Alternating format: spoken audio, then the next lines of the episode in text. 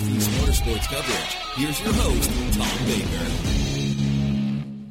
Hello, everyone, and welcome to the Lead Lap Show. We are coming to you, as always, from the WSIC studio in Statesville, North Carolina. My name is Tom Baker, and I'm joined in the studio today by Garrett Lowe, who is a racer in the U.S. Legend Car division, but he's also a top sim racer racing in the Coca Cola E NASCAR series. And we'll talk to him about all of that. Um, but it is, it is usually not, um, the way that we start the show, but we have some sad news. And, and I think that, we need to take a moment um, and and talk about uh, Bruton Smith, who is the founder of SMI, Sonic Automotive, uh, and Speedway Children's Charities, among other uh, ventures, passed away this week at the age of 95. And this has been a particularly hard week for those uh, in the SMI organization and everyone associated with NASCAR, really. Because when you look at the life that Bruton led and you look at his accomplishments and the impact that uh, this man had in so many different ways on the lives of so many different people, his philosophy, um, on on how he wanted his race events and his racetracks to be operated, which was to provide memories for people that would last a lifetime. Um, his work in the automotive business to build dealerships that were um, just iconic in nature and uh, his impact on the lives of countless number countless numbers of children through Speedway Children's Charities. Um, my gosh, I mean it it's it's hard to even talk about the scope and the magnitude of what Bruton Smith started and what he's accomplished in his lifetime and we're all going to miss him. We're going to do a bit more of an expansive uh, tribute to Bruton Smith on our next lead lap show, but um, uh, prayers and condolences to uh, Marcus Smith and the entire Smith family and everyone associated with SMI and all of uh, the entities that are involved there, all who knew and loved him. Bruton Smith um, is is no longer with us, but uh, his legend will live on. And with that, we welcome Garrett Lowe to the show. And uh, Garrett is really, honestly, and this was um, obviously not a a a purpose timed situation. Garrett just happened to be coming in uh, today for the show, but um, Garrett, you are uh, kind of proof, uh, in at least a small way, of Bruton Smith's legacy because uh, racing in the legend cars, that's something that was started by Bruton's organization uh, under the direction of, of Humpy Wheeler. Started U.S. Uh, legend cars way back, I think in the early 90s is when it all started. But um, you are 20 years old and you're from the Gastonia area. And I'm curious, first of all, um, you said you told me earlier that you had a chance to you have had a chance to meet with Marcus Smith in the past and Graham Smith. Graham is now in charge of U.S. Legend Cars. And um, what are your thoughts uh, on on the passing of Bruton Smith? It's obviously very sad, and it, it's a huge loss for the motorsports community, um, especially U.S. Legend Cars. Uh, like you said, I mean, he, he was part of the founder uh, of that of that company, and the things that they're doing now are, I think, even more broad than they could have imagined when they started. Yes. Um, and it, they're doing great things internationally as well. Um, but you know, short track grassroots racing, uh, they've really hit hard and focused on that. Um, I think that's a, a, legacy that will continue to live on uh, for a long, long time. Yeah, I mean, when you think about uh, the ZMAX Dragway and even the Performance Motorsports Network as part of uh, SMI's um, scope, and and uh, just uh, uh, certainly a very sad week for all of us. Okay, so at at 20 years old, um, you are involved still with Legends cars and also with the sim. But I'm curious, how old were you when you started racing, and what got you interested in the first place? Yeah, so I was 14 years old when I first started racing Bandolero at Summer Shootout and really just got into it through being at races at Charlotte Motor Speedway with my parents. And I, I enjoyed racing, and they did too, but we didn't know a way to get into it. And then uh, once we got into it, uh, we started Bandolero racing at 14 summer shootout, and uh, continued on from there. So you started racing Bandoleros. I'm curious, what do you remember about the very first race? And was it at the summer shootout? It was at summer shootout. Oh boy! Um, I remember I didn't qualify good at all. Um, it was my first day at the track. I, I to be expected, right? yeah, I did not qualify good. I was probably like maybe tenth out of fifteen cars. Which it's, it's which, amazing that you actually were tenth out of fifteen first yeah, day at the track. Which for me, I was like, oh, that's not that's not any good. And then people realized that's not that's not terrible. You've never been in a car before, you know. Exactly. Uh, so and then I think I charged to the front and finished like fourth. Um, and then the second race I won. So from there on, it was like you oh, won your second Bandolero race. That's correct, and fourth. Wow, very nice. So two wins the first year. Yep. And then they may, made me move out of beginners uh, into the outlaw class. Do you wonder why? no, no, not when I was 14 racing with 8 to 12 year olds. Yeah, all the, the little kids uh, were all threatening to walk out if uh, they didn't move you up. So um, you went from there to what, the outlaw class then? Is that back then? Because I don't think they had anything between the two. Um, and how did you do in the outlaws? Uh, struggled a lot because um, it was uh, you went from restrictor plate and beginners to no plate. Um, so the car yeah. had a lot more power, and you really had to start driving it instead of just making the corner. Sure. You had to drive the car. Um, and I was not very good the first few weeks. It took me a while to, to kind of get in a rhythm and understand the racing philosophy and the real world racecraft that I learned on the sim, but didn't quite make sense yet to me. Yeah. And it took me a while to grasp that. But once I grasped it, um, performed pretty well. The the weird thing is, is you you went from, as you said, just having to make sure you make it around the corners, and racing with younger kids. So in in a sense, in in a very sort of nice sort of way, you were the bully for for a few weeks in the in the bandit class, and then they moved you up to the outlaws, and you kind of caught up to your age. But now all those kids had been racing since they were five, six, seven, whatever, so they really had way more experience. So, like you said, you had to really then learn the racecraft to be able to compete at that level. So, um, I'm sure that was an interesting process for you to go through. Yeah, it, it was tough. Um, honestly, it's probably the as far as racing goes, it's the toughest thing I've had to learn. Yeah, um, it's a hard lesson. You don't learn it just by racing. You have to learn it by wrecking and running people over and getting run over. um, it happens, and you don't want it to happen, but once you've had it happen to you, you understand why, and you got to just take your lessons um, and then move on. Yeah. Um, so, how long did you run Bandoleros for? Believe I ran until 2018 in the winter, 2018. Okay. So about about three years or so. So you were about 17 when you moved to the Legends. Uh, 16. 16. Okay. So again, you moved to the Legends cars. Now, what division did you did you run Young Lions, or you went straight to semi pro? Straight to semi pro. Okay, so you went straight to semi pro. And again, running against a lot of drivers who've been doing this for years. What was that transition like for you? It was another difficult transition. Um, most people, like you said, they go from outlaws to young lions when they first get in a, in a legend car. Um, but since I was 16, they made me go to semi pro, which was something at the time I felt okay with because the young lion division had a reputation for wrecking a lot. Uh, so we wanted to keep the car clean, so we were okay with that. Um, but I was racing against people that are now either in the truck series or ARCA or doing much bigger things in legend cars. Um, but they were there at that time, and I was racing against them, and I learned a lot from them. Um, like Gracie Trotter, um, there's a couple of people that are now late model stock that I raced against at that time, and it, it took a lot, lot of time to just kind of understand again the racecraft. Same thing I had to learn in the outlaw class. Um, so you learn the same lessons over again in every car you get into, um, just in a different manner. Who are some of the other people you were racing against that you're in semi pro? Uh man, there was a lot. I know Gracie Trotter was one.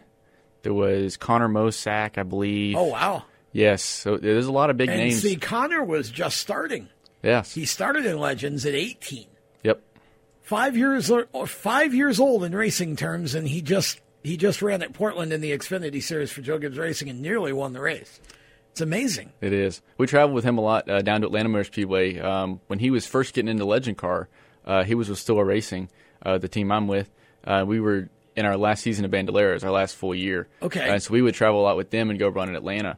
Uh, so we had to spend a lot of time with them. So it was really cool. That is cool. Now you've been with Walter Stillwell and and uh, his group for a while now. What what are those guys like to to race with?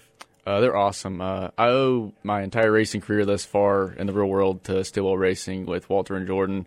Um, they're obviously great people, um, but they understand fundamentally, you know, what you need to do to make the car go fast. Um, and we've struggled on setup for the last couple years, and we know it. Um, but the last year we picked it up, and we found a lot of speed, and now we're contending for wins in the pro division every week, which is a, a big accomplishment. What was the biggest thing when you first went to Legends that you had to deal with from the Bandolero in terms of driving approach?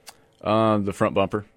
Uh, honestly, the, the front bumper was the biggest the biggest tool. Um, everyone kept telling me, "Dude, you got to use the you got to use the front bumper. You're, you're never going to pass someone Yeah. at shootout unless they make a mistake without using the front bumper." Um, because bandoleros, you could pass people without using the bumper, and I had learned that it was okay to just drive right by them. And legend cars, sometimes you got to knock them out of the way a little bit, or just nudge them. Hey, let them know you're here. Um, and that was a lesson that I learned a little bit later into my legend car career. I'd say probably about six months in. Of okay, it's okay to use the bumper and you know move someone out of the way. They're not going to get mad at you if you're faster and you drive away. They're just going to be behind you anyway. So Well, they're probably going to get mad at you, but you just can't worry about that. Yeah. It- and, you know, that's always been one of those things for me. I've always thought Legends cars, I think Legend cars are the, the best training vehicle for a developing driver. And yet I say that, but the one negative to me is that it teaches you that the bumper is an offensive weapon instead of a last resort. And you, you got, you know, this is why you see then it goes up into late models and then up into NASCAR. And this is why we get all of, all of that sort of thing going on because that's what we're taught to do in the lower divisions. But that's where we're at. Uh, you, you, you have to do what, you know, what you need to do in order to win is basically where we're at back with more in a minute.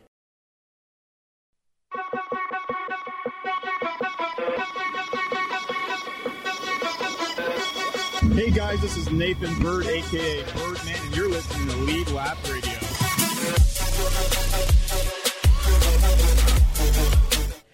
Welcome back to Lead Lap. With us is Garrett Lowe, racer in the U.S. Legend Car Series, but he also is a top racer online, which, of course, as many of you know, uh, during the pandemic, sim racing basically became mainstream, which I'm I'm excited about because I understand the uh, the benefits of using sim to actually improve your your mental game in the seat, and we've seen that with drivers like William Byron and, and others over the years. Um, and Garrett is a, a good example of someone who's doing both very well. Uh, we'll get back to the Legends car in a minute, but I want to talk about the sim for a moment. First of all, how long have you been iRacing? And then let's talk a little bit about um, how you got from that to actually being drafted and racing in the pro league that NASCAR has. Yeah, so I started iRacing. Was a Christmas slash birthday present um, in late 2014, and I didn't really take it serious at first. It was just kind of like I'm gonna have some fun on the weekends, run some races, and Sure. and you know have basically a video game to me at the time. And then I started getting more involved with it and realized how how developed it was. I mean, it was crazy how much they had put into this. And I'd ran at the NASCAR Hall of Fame the year before uh, and run their simulators. Me and my dad would go up there probably every weekend. Um, my, my mom was working on a national board certification, and she needed time at home on Saturdays to get work done.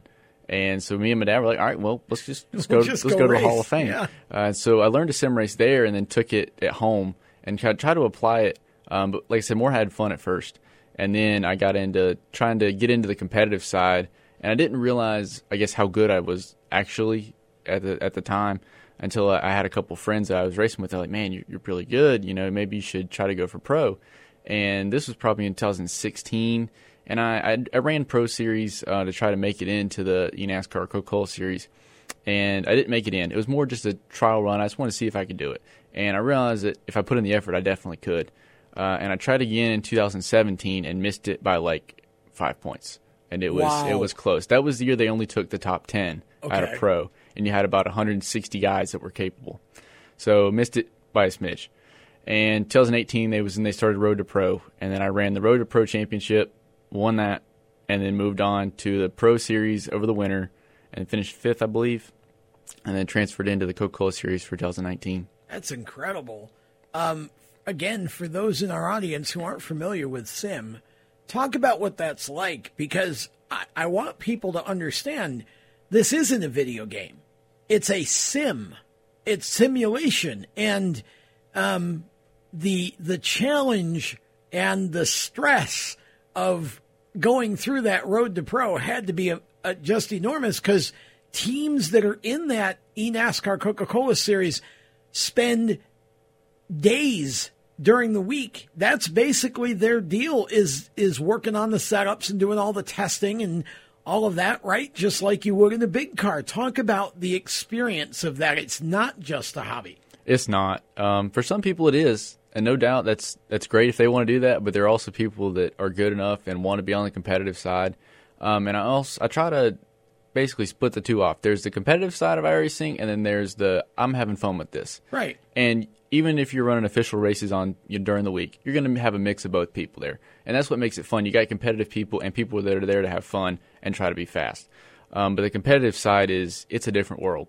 Uh, when you, once you try to make the step into the competitive side, it becomes it's stressful first of all, um, and time consuming, and you have to know how to work well with people and teammates. Uh, a lot of the back end teams that I know probably aren't the starlight of the Coca Cola series are the ones that work on setups with us every week. And you know, some of these teams have five, six drivers, some have eight to ten.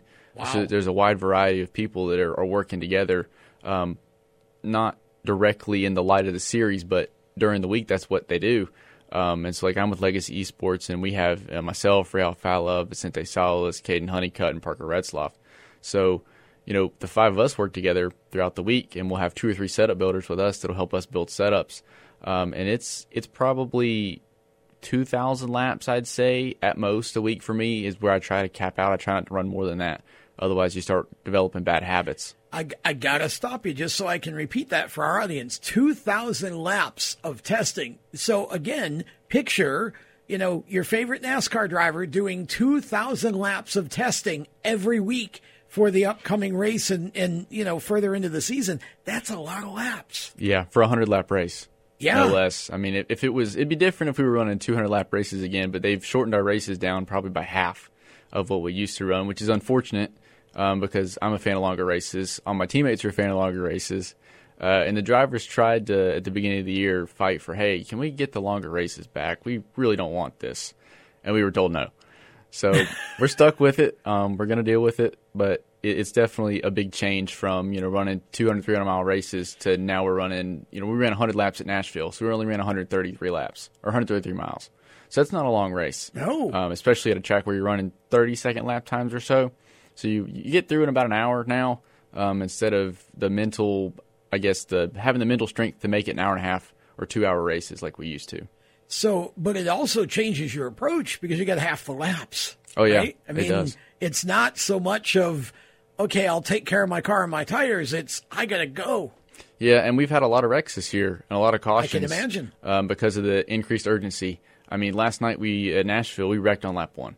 We went in turn one. Somebody took it three wide and wadded up about five cars. Let's hope that doesn't happen tomorrow in the cup race. Uh, interesting. Yeah, that, I mean, and again, because people, again, you still do have to make it through lap one. and I think some people just get too over anxious, but, but that's a whole different race when you cut the laps in half. It is. Wow. That's a that's crazy. And you've got some very talented drivers that you're working with there. I mean, you know, Parker has done an amazing job um, you know, in his short NASCAR career, uh, you know, I feel like he kind of came out of nowhere in some ways. Didn't know a lot about him. Um, Caden, again, trying to make a name for himself in the truck series. The Cars Tour um, has been, I mean, he was 13 points short of winning that championship. Vincente is a tremendous racer and a real classy young guy, too. Um, I mean, you've got some drivers that you're with. Now, who is your, what team are you with in that series? Well, uh, Wood Brothers Racing is the Brothers, sponsor okay. and everything. Then they're they're kind of the they overstep everything. They are you know envelope. Um, so I have a on the Wood Brothers side. I have a teammate of Blake Witt in the, Oh, in the 16 car. So every every iRacing team in the series has two cars, um, which which gives you somebody to work with if you want to, if you if you know you're going to work well together. Um, but not everyone works with their teammate. And a lot of teams Really? yeah not not everyone does. A lot of teams now are starting to pick drivers um, when you go through free agency that they work on the same setups throughout the week. Um, others don't mind if you're on different teams. Um, so it's kind of it's a mixed bag, which makes the racing interesting. You have some people on the same I say corporate team um, that are on the same setups um, and, and where they're working together on the back end. It, it's a big change um, from in the past where there were probably ten teams in the series on the backside, where now you have probably five dominant teams. Interesting. Okay. But still, it's a lot of time put into the preparation between races. Um, in in the NASCAR deal, it's not just hey, you know, race night is what was it Tuesday night now? Yeah, Tuesday nights, um, and we just get together and race, and that's it. We don't do. You're you're just on it all week with that, right? Yeah, and, and a lot of people, especially I, I'm at school at UNC Charlotte, mechanical engineering. Oh, okay. Yeah, in motorsports concentration, a lot of people don't understand when I say I got a test tonight. They're like, "What? Do, what do you mean?" I'm like, "I got to run laps. I got to test. I got to figure out what's fastest on the setup for this week and for this race." And that goes over people's heads unless they're into iRacing and they understand, um, you know, how deep it is. But no, it, it's not just show up and race on Tuesdays. Yeah. um, it's far from it. There is, as you say, there is a level of that that can be sort of hobby, hobby-esque, but you're not there. You know, eNASCAR is a big. What's the the top prize now? I believe a hundred thousand dollars. Yeah, yeah. I mean, that's so. Again, for those of you listening, it's serious stuff. It is basically just like being in the seat. You're just not in the seat. that's right. You know, it's really the same mentality, the same approach, the same level of, um, you know, of, of preparation and focus. It's it's really kind of incredible how quickly that's grown, um, and the fact that there are some nights now because the summer shootout, the Legends cars runs on Tuesday. There are some nights you'll go ahead and run the Legends car, and then you're doing basically a bolt because you got to make the sim race. Yeah, um, we did this once back in 2020. Uh, with COVID, the schedule was a little weird with shootout where legend cars were run by themselves on a Tuesday, and we're like, oh, we can do it. Let's do it. So we- we decided to try to do the double, and the first time, the first attempt was successful. The second attempt, I barely made it. I was about two minutes away from not making qualifying. Wow. So we realized, okay, we can't, we can't do it again. Uh, and so 2021, we just went back to our usual. We run six races, just try to show up and have some fun. And this year, we had the same mentality: show up and do our six races, have some fun. And we're leading points after round two. And, And this is at the shootout. Yes. So this is in the seat, the real deal. yep. Now what do you do? Well, um, I tried to lobby U.S. Legend Cars to help us out, and no one really wanted to help. Um, and I just tried to ask around as many people, see if like, hey, you know, can you do this? It'd be great for everyone because there's so many stories of you know guys that have done the sim Yeah. racing that are getting in the real stuff, and it's growing every day. Yep. Uh, like Ray Alfalla is testing this weekend at Hickory uh, for Oh, for. Huffman Racing, which is a great In a late opportunity. model. That's right. Yep, late model. Good for Ray. So that's a, a great opportunity for him uh, and, and more sim to reality stuff. Uh, so I, I was kind of like, hey, can, can we make this happen? You know, I've never been able to do it before. Uh, and Ford Performance Racing School opened up their doors for me uh, to let me use their facility to set up and race, which means I'm only 100 yards away from my destination when I get out of the car after the shootout. Yeah, I saw the uh, uh, Ford Performance suit you were wearing last night. Looks really good. Um, so yeah, the, again, sim racing at the level that Garrett's doing it is very serious business. A hundred grand on the line for the champion of that particular series, the E NASCAR Coca Cola Pro Series. That's a, it's a pretty amazing deal too. It is really competitive. We're going to step aside more with Garrett when we come back after this.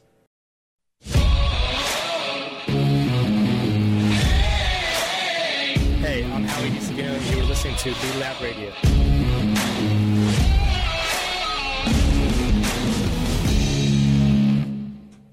Welcome back to Lead Lap. Tom Baker with you and Garrett Lowe in studio with me. Uh, and we're talking racing. Garrett, uh, 20 years old from Gastonia, North Carolina, and is um, racing both uh, sim racing and also legend car racing. Um, I the the question I know that a lot of our audience would have is where does Garrett Lowe go in the seat from here? Is is it a situation where you're are you do you have a plan to move up into late models or full size cars at, at any uh, point in time? Or is this something where you're content to sort of do the legend car thing and the sim thing? And also because you're juggling, um, I know that's a huge uh, uh, ask of time in the um, in, in, the in the college courses there with that uh, major. Um, what is what does your future look like for you? Well, we have a limited late model. Um, we've we got it put together. It's it's almost it's almost on the ground. Um, the engine went to the dyno today, so that's the first big step. Um, and otherwise, outside of getting the car prepared as the chassis and body, um, engine's almost ready. So that's that's a big step. And we're we're gonna run Southeast Limited Late Model Tour. We're gonna try to run about four races uh, at the end of this year, uh, specifically the ones that are local or close to us in North Carolina Good. Uh, and South Carolina. Very good, and that's a good series too. Um, so good for you on that, and, and, glad to hear that you're getting up now. Is that also with uh, Jordan and Walter? Yep, Stillwell Racing. Awesome. Yeah, they. I mean, what? T- talk a little bit about again for for those in our audience who don't really know how all this works. Um, Stillwell Racing is an arrive and drive kind of program. Talk about what that is. Yeah, so Stillwell Racing uh, basically provides services for legend cars, bandoleros, late models, super trucks. Um, they do a lot. They do a lot of different things. It's kind of crazy how how vast uh, they can do. But yeah, so so I'm with them. I've been with them since I started racing bandoleros. Um, you know, the driver coaching that they provided for me when I was first starting was fundamental, um, and me learning the racecraft and and not only specific track things like racing at the quarter mile at Charlotte or the fifth mile, um, but just learning to race with people that have much more experience than me and trying to learn at a rapid pace um, has been a great tool. Uh, so yeah, they uh, they're doing all the services for our car, and I work up there during the summers about three days a week. Okay. Uh, when I can, so I try to be wrenching on cars uh, when I'm not doing anything else other than racing and sim racing in school. Okay, so I I want you to talk about uh, the the college situation too, because again, um, UNC Charlotte, one of the premier, if not the premier engineering program, mechanical engineering program in the country that that deals with. You have the motorsports concentration there. Talk about um, what exactly do you learn? What are you learning? I mean, you're uh, what second year, I would guess. I'll be a junior in the fall. Okay, so going into year three, so that's uh, that's about where I thought. Talk a little bit about uh, what it's been like so far, and and you know if there if there are uh, folks in the audience who are looking at that program, g- give some detail on what they can expect. Yes, so the first two years in mechanical, you're more focused on getting your gen eds out of the way. First year is focused gen, ed, gen eds out of the way. Yeah. And then second year, you get into more engineering, um, learning basically the background information that you need to know of why engineering is the way it is. And, you know, you'll take solids courses where you'll learn about basically bridges, beams, you know, construction type stuff. Um, but you'll, you know, you'll, we built an air engine um, in the machine shop, which was probably the coolest thing we've done so far. I have a little air engine that turns like 5,000 RPM or Oh, something. wow. Uh, so that, that's pretty cool. Um, but yeah, you do all kinds of sorts of things that kind of teach you a little bit about everything so that when you get into your junior, senior year and you start taking the motorsports classes when they're offered, uh, you can understand, again, why things are the way they are um, and how things work. Yeah, it's uh, it's really an intense, a lot of math and science in Yes. engineering. So if you're if you're not good at either of those, you might want to think about a different major. But um, you know, I've seen drivers graduate and go straight into NASCAR and work for teams, and, and have a couple of uh, former driver clients who are doing that as we speak. Um, and one of them who graduated didn't go into the NASCAR route because he was still doing some short track racing himself. Didn't want to give up his own racing to work in racing, so he went to work for a, a brake company, and uh, he's on his second patent now, I think. So it is a a very worthwhile pursuit, um, and some amazing professors over there. If you get it, if if it's something you're interested in, I definitely suggest it. If you if you want to work in NASCAR, that's the I think that's the the easiest way um, to assure yourself of of having a the potential for a great career is, is you know working with a NASCAR team on the mechanical side is is to go and take that program. But um, how do you juggle? Because I know that it's pretty intensive, and I realize you're out for the summer right now. But how do you juggle all that during the school year with the sim racing? And I know you're not doing a ton of legends racing outside of the shootout, but how do you juggle everything? Uh, no free time mostly. Uh, it's my my priority is sim racing. Unfortunately, it has to be just because of the just how how much there is involved in that uh, to be at the top level. Yeah. So there's a lot of times where yeah, I've I've left and gone home to go sim race um, from real racing. I, I've even done it at Winter Nationals. Uh, we were down there in Florida, and I had to I had a friend who lived five miles from the track. I had to borrow his rig to run on a night that we were running at Winter Nationals. And again, rig is his sim rig. Um, the, the the the the computer, the wheel, the, all of that that helps you to actually. You're not talking about a trailer. Right? Yeah. Just Yeah. his sim setup. Just for our yeah. audience, yeah. Yeah. Sorry, that's a that's a lingo we all use. You know, in the sim world Sure. is, is rig.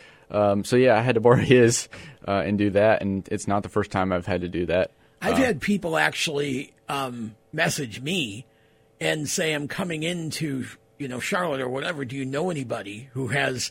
For the same type of situation over the years, once in a while I get somebody that you know because they can't be at home for theirs. So um, again, I can't I can't emphasize enough how serious this gets at your pro level. It's it's really kind of crazy to think that we've gotten to a place in the world where esports is so big, but it is just a massive industry. And now, am I correct that you guys get paid a salary to race at that level, or no? We do. Yes. You do? Yeah. We started 2019 was a draft year when they first introduced these new corporate teams Yeah. coming in to basically sponsor drivers and teams.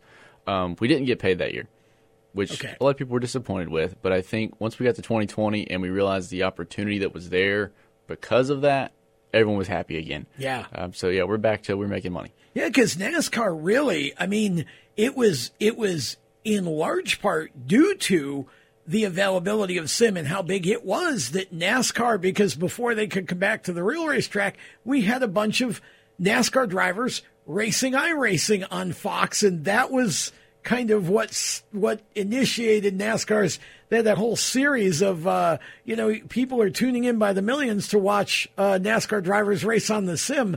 How did that make you feel as someone who who does this basically for a living at this point? Uh, slightly jealous at first. um, consider, be in there? Yeah. Well, considering we we've only had, I believe, one broadcast race on national television so far. I think the 2019 championship race, and we've had talks of TV deals in in the past, but I don't think anything's panned out to the point of Yeah. having multiple races, which would be really cool. Um, but yeah, having seen those guys, obviously, it made me feel good knowing that the not necessarily common people, but just fans of the sport that don't know about it are getting a chance to see what it's all about. And that was something that we noticed an uptick in viewership and Oh, I sponsorship interest. Yeah. I mean, people really wanted to get involved because they saw how cool it was. Even though, you know, the NASCAR guys were doing it and they weren't necessarily the greatest, they were able to explain it in a way that made sense to everyone. Um, so we were able to build off of that. Now, eh, do you know what Pong is? You ever heard of Yeah, Pong? yep. Okay. That was my introduction to video games. I am old enough to remember when Pong first came out. And, you know, I had a Pong game and thought it was the most incredible thing ever. And now we're actually um, scanning racetracks. And again, for, for people who are listening, when you're racing on, on the sim, they, they come with a laser and they scan Hickory Motor Speedway or whatever the track is, and then that's what you race on. It is incredibly realistic, right? It is. I mean, there's there's racetracks I've been to where I'll go run 15, 20 laps day before, especially if it's a track I've never seen before and iRacing has it, I'll go run laps. Even if I don't think it's really going to help me that much, it's worth it to just get a visual reference and Yeah. understand. Um, but that goes back to being busy with school is like, where do I find time during the week to stop testing for Coke? And if I'm going to go to a racetrack I've never been to, how do I make time to make laps that aren't for a competitive reason? Um, so it, it really it gets me really. It, it's hard to put it into perspective for people when they ask how busy I am, um, because I am constantly running around like a chicken with its head cut off to make sure that I get my schoolwork done on time, that I keep A's and B's, and that you know I keep up with the real racing. And obviously, we try to race as much as we can on a budget uh, within reason. And obviously, sponsorship would help us race even more.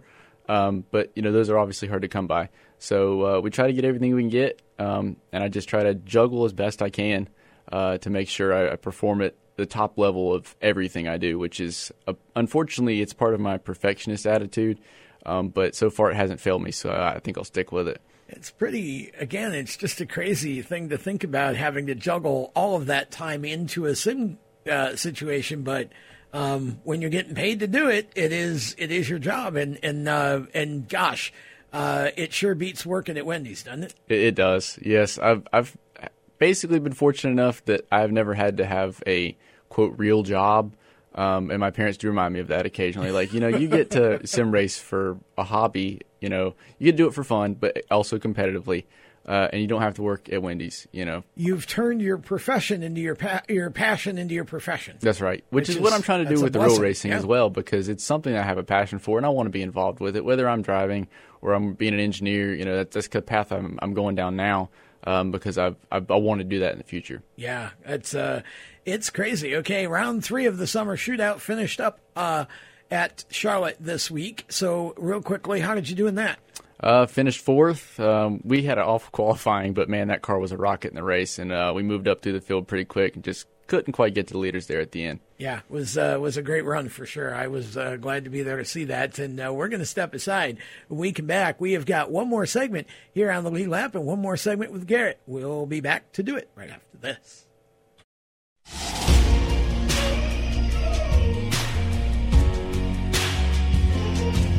Hi, I'm Jesse Love, and you're listening to Lead Lap Radio. Welcome back to Lead Lap, our final segment for the week. This show goes by so quickly. Uh, I want to thank all of the folks from WSIC uh, for allowing us to host the show here and uh, also, of course, airing it on WSIC's family of stations and WSICnews.com. Um, and uh, just excited about uh, what the future can hold here for this show. We're looking forward to it. Some great guests coming up. This week, we have Garrett Lowe. We've been talking with Garrett about his uh, time in legend cars, but also um, on the sim with the e NASCAR Coca Cola series. And um, I'm curious, uh, what have you learned from the sim that you've been able to successfully transfer to the seat? Well, it, when I first started racing, it was the racecraft. That was the biggest thing I took um, for my racing was learning how to race with other people. Um, because coming from you know just a normal kid that played video games growing up, you know sometimes you use up the AI and run them into the wall, uh, and you got to learn that that's that, in iRacing that's not okay, um, and you learn that really quick. Yeah. Uh, and if you haven't, you will. So yeah, I mean it's it's a it's a respect thing that I learned from iRacing, and I think in the real side of things, it was a little bit different. Um, there's a different type of respect. Um, you know, it, it's okay to rub, you know, Yeah. and rub fenders and rub bumpers in real life. And on iRacing, people were a little skeptical about that. Um, so that that was a big change for me. Um, it goes back to you know, hey, you got to use the bumper. Yeah. Uh, so so that for me was a, a big change, but also helped me get into the real life. Now, but how do you deal with that? Because in the moment, sometimes it's like running pavement and dirt or running two different kinds of cars. Um, you have a hard time. You got to think about which brain you got to have switched on because every car requires something different. And in this case, it seems like it's the driver etiquette between the sim and. Uh, do you ever kind of get in the middle of an i race or get in the middle of a real race and kind of forget which thing you're doing in the moment and not do the right thing? I haven't done that yet. Um, I've had moments where I've thought about, you know, specifically getting out of the real car and getting right into an i race is when you've already been in a real world situation all day. Yeah. And having that respect drilled into your mind, you just, so for like, for instance, last night, ran a 25 lap feature. I moved probably three or four guys out of the way and drove away from them. And got into the Coke race last night and I was faster than two or three guys and I was like, well, I can't really give them the bumper. You know, we're, Yeah. we're at Nashville. Yeah. So I had to think about that. Um, but it's more of a light switch for me. I, I have Yeah. kind of a left brain, right brain thing. And when I'm in the real car, it's here's what I'm doing. I'm doing this. And when I'm in the sim, it's you know that that's out of my mind, which is hard for some people to do. And there's a lot of lot of really good real life drivers that struggle on the sim because they don't have that switch. They can't switch it on and off to bounce back and forth. Now, we again, for those listening, it it's fascinating to talk about how advanced these sim se- these rigs, as you you call them, um, have gotten for the sim. Now we've had Casey Kerwin in the studio, um, and Casey still, as he puts it, and it made me laugh because I hadn't thought of it this way, races his desk, or at least he was at that time, right? So that's basically the wheel sort of clamped to the desk with the computer monitor on it and all that. And there is no sort of sit in sim rig that he had, at least at that time. What is your sim rig like? I'm kind of the same way, professional desk driver. Um, yeah, I have a about a 60 inch table, uh, 27 inch triple monitors, um, G923 steering wheel, Logitech, and then Fanatec V3 pedals, um, and then a Corbeau. It's more of an aftermarket race car seat. Wow. Um, but me and my dad have rigged up computer bases, chair bases, um, pedal bases. I mean, we we built probably half the stuff that goes with my my sim rig, um, just because I needed a custom built height for my chair. I needed a custom built like length of my pedals, all sorts of different things that I'd I'd become accustomed to from either being in the real car or being on iRacing at home with my previous setup. Um, I, we tried to mimic as close as we could of where everything was, uh, especially when I made the change from Logitech pedals to Fanatec pedals. Obviously, the height difference and the and the throw in the pedals are different. So uh, we did a lot of that on our own um, to try to get as close to comfort as I can be. So you basically have the chair and the desk, but you've modified it and you've you've created some some extra sort of placement help so that everything stays exactly where you want it as opposed to just going out and buying the adjustable full sim rig. You've kind of done a lot of the built in a lot of the adjustability just through your you and your dad's ability to engineer it right? Which is why you're in school by the way. It is, it is, and and a lot of the time we've done we've done things where we just oh we're gonna upgrade this. Okay all right well this requires us to do X and Y, so we'll be okay we'll make a plan to do this, and so you know we'll spend a week you know planning out how we want to put in the pedals, and then especially where I have a setup at home that I race on at um, for the Coca Cola series. And then I also have like a smaller setup in my dorm room to practice on because I can't just drive home every day from school. Right. That's a, that's an hour commute that I don't want to have to deal with. yeah really Um, so we we decided it was it was worth it to have two sim rigs. I say, um, but really it's it's one primary and Yeah. the alternate. Um, but we we've had to build two different types because my dorm room's different dimensions, and I can't fit what I fit at home in my dorm room. Uh, so me and my dad have had to do some backyard engineering. And a lot of it. Uh, there are times where over the winter I would drive home on a, a Wednesday night, and we would spend four or five hours putting together a pedal base to make sure it worked. And I would drive back to school, make sure it worked that night, and get out the next morning and go to class. Uh, so it, it's all about squeezing in things, and and my dad's obviously he's really good with just building things, just to make it work for what you need. Sure. Um, not necessarily going out and building a building, although he, he likes to do that too, I think. But um, but yeah, so he does a pretty good job. Um, and my mom's just like, all right, well, y'all do your thing, go go have fun. uh, she's always supportive, but obviously she doesn't know Right. what what I need Right. because it's very specific things that over the years, you know, we've been doing this for six years on Sure. iRacing, and there's certain things when I say, hey, I just I need a little bit more distance between me and the throttle pedal, and my dad knows what to do to make that happen. Wow, that's awesome. Okay, so we got about a minute left. Who would you like to thank? First off, I got to thank Stillwell Racing, uh, Walter Jordan, Ben, everybody there that's done a, a fantastic job over the years to help me just to be a good driver uh, and provide me with quality race cars. And then everybody at Full Performance Racing School, uh, Dan, Matt, Brian, uh, all those guys, they provided driver coaching, um, more track time, and sponsorship that has basically made me the best driver on the track uh, the last four weeks. We've we've been really good, and I can't thank them enough uh, for all that they've done uh, over the last two years. And obviously, we won a national championship, and part of the reason is because of them.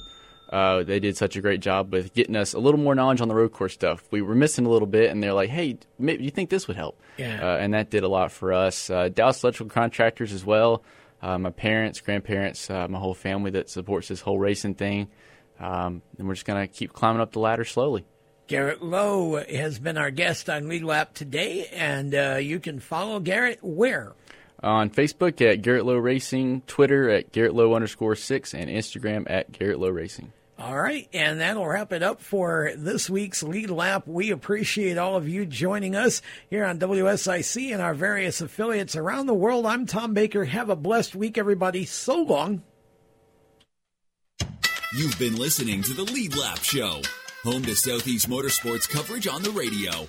For more exciting and passionate motorsport content, Follow Lead Lap Show on Facebook, Instagram, Twitter, and YouTube. And visit leadlapshow.com. The opinions expressed by our guests are their own and do not necessarily reflect those of the staff, management, affiliates, or marketing partners of the Lead Lap Show. No part of this show may be reproduced in any manner without the expressed written consent of the Lead Lap Show. Thank you for listening.